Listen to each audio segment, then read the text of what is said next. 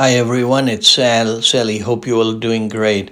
Today is Saturday, June twenty-fourth. I hope you all are enjoying your weekend.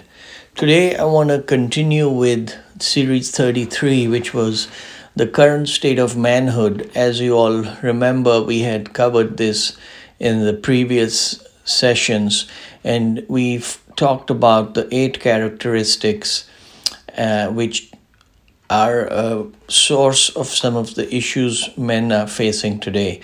Those characteristics were covered in series thirty-three, session one, chapter one. Just a quick recap. One, men are in a state of confusion. Number two, men are experiencing disappointment with life. Number three, men are wrestling with unresolved pain. Number four, men are lonely. Number five, men are drifting. Number six, men are turning to escapes to numb the pain. Number seven, confused men create major problems. And number eight, without a compelling vision for manhood, men will settle for less in life. Continuing with that backdrop, today let's talk about Series thirty-three, Volume three, Chapter two, which talks about empty promises and the dangers of idolatry, worship, and running after idols instead of focusing on God and living a good life. Here's the problem. If we treat just the symptom of the bad behavior, we're not going to come to the underlying cause.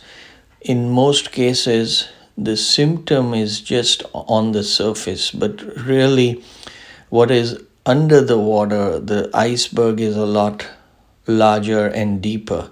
So it's critical that we treat the underlying cause of the behavior and we address the deeper issues that exist.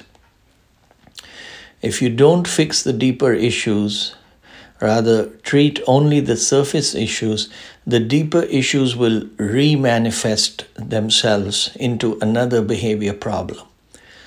Truth of returning demons that are cast out but allowed to return.